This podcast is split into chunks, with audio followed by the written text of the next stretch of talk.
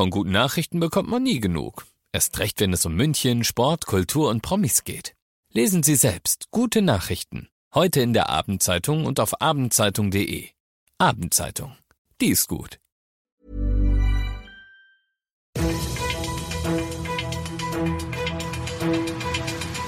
95 5 Charivari. Das München Briefing.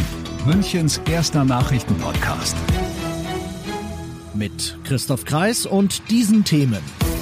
Trotz Corona-Einbußen steckt die Stadt Milliarden in die Münchner Schulen und Irrfahrt zweier 13-Jähriger in Gilching. Herzlich willkommen zu dieser neuen Ausgabe. In diesem Nachrichtenpodcast kriegt ihr jeden Tag innerhalb von fünf Minuten all das, was in München heute wichtig war. Zum Anhören jederzeit und überall da, wo es Podcasts gibt oder eben jetzt um 17 und um 18 Uhr im Radio. Corona kommt München richtig, richtig teuer zu stehen. Stadtkämmerer Christoph Frei hatte heute die leidige Pflicht, im Stadtrat zu sagen, wie teuer. Für nächstes Jahr kalkuliert er mit fast 550 Millionen Euro minus. Und die vollständige Erholung dürfte noch länger dauern. In den nächsten Jahren sind die Fragen nach dem Wo, wann und wie viel in Sachen Investitionen also umso wichtiger. Und die klare Antwort der Rathauskoalition lautet, bei Schulen und Kitas wird kein Cent weniger ausgegeben als geplant.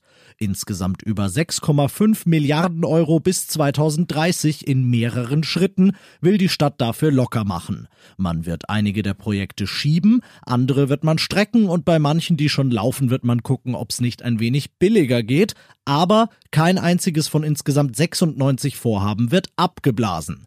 Zusammen sollen sie unter anderem über 40.000 neue Schulplätze, knapp 180 neue Kita-Gruppen und Dutzende Sport- und Schwimmhallen Neubauten bzw. Sanierungen für München bringen. Bereits letzten Dienstag stand die Polizei in Gilching vor einem Rätsel. Es ging um einen merkwürdigen Fall von Unfallflucht. Heute wird klar, es waren zwei 13-Jährige. Die beiden hatten den Mercedes der Schwester des einen von beiden geklaut und am Steuer saß dann der andere und fuhr mitten in Gilching auf dem Weg zur Tankstelle auf einen geparkten Anhänger auf. Rums! Schaden 15.000 Euro. Die beiden sind zum Glück unverletzt geblieben, sind dann aber eben abgehauen. Heute dann doch die Aufklärung. Der Vater des ursprünglichen Autodiebs hat sich mit ihm zusammen bei der Polizei gemeldet. Ihr seid mittendrin im München-Briefing und jetzt, wo wir die München-Themen abgefrühstückt haben, jetzt noch das Wichtigste aus Deutschland und der Welt heute.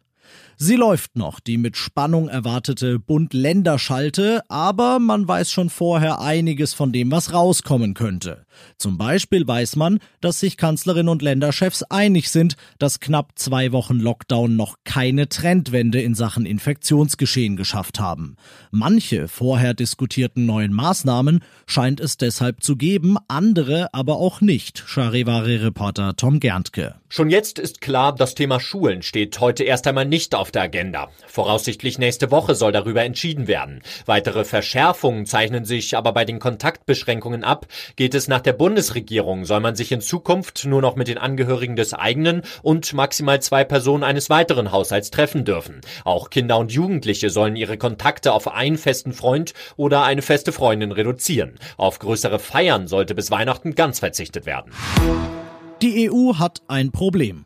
Mitten in der Corona-Krise haben Ungarn und Polen getan, was sie angedroht haben. Sie haben den 1,8 Billionen Euro schweren Haushalt für die nächsten Jahre, für den Einstimmigkeit gebraucht wird, mit ihrem Veto blockiert. Und zwar aus Protest, weil die Gelder nur die Mitglieder in voller Höhe kriegen sollen, die nicht gegen die Rechtsstaatlichkeit verstoßen. Aus Brüssel Charivari-Korrespondentin Sarah Geiser-D. Der Streit dürfte jetzt wieder zur Chefsache werden. Am Donnerstag steht sowieso eine Videokonferenz der Staats- und Regierungschefs an. Eigentlich wollten Kanzlerin Merkel und ihre EU-Kollegen dann vor allem über ihre Zusammenarbeit beim Kampf gegen die Corona-Pandemie beraten. Jetzt dürften sie ihre Gesprächsrunde auch nutzen, um Ungarn und Polen zum Einlenken zu bekommen. Gelingt das nicht, können auch die Corona-Hilfen hier aus Brüssel nicht fließen. Vor allem EU-Staaten wie Italien und Spanien würden dadurch ernsthafte wirtschaftliche Schwierigkeiten drohen.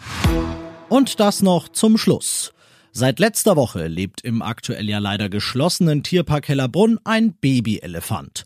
Und Otto hat schon kurz nach seiner Geburt einen äußerst prominenten Fan. Komiker und Namensvetter Otto Walkes, für seine Ottifanten ja weithin bekannt, hat jetzt auch den Hellerbrunner Otto gezeichnet. Versehen mit dem Hinweis, der große Otto grüßt den Kleinen und gratuliert der Mama. Wirklich sehr drollig und für euch zu sehen auf der Charivari Facebook-Seite.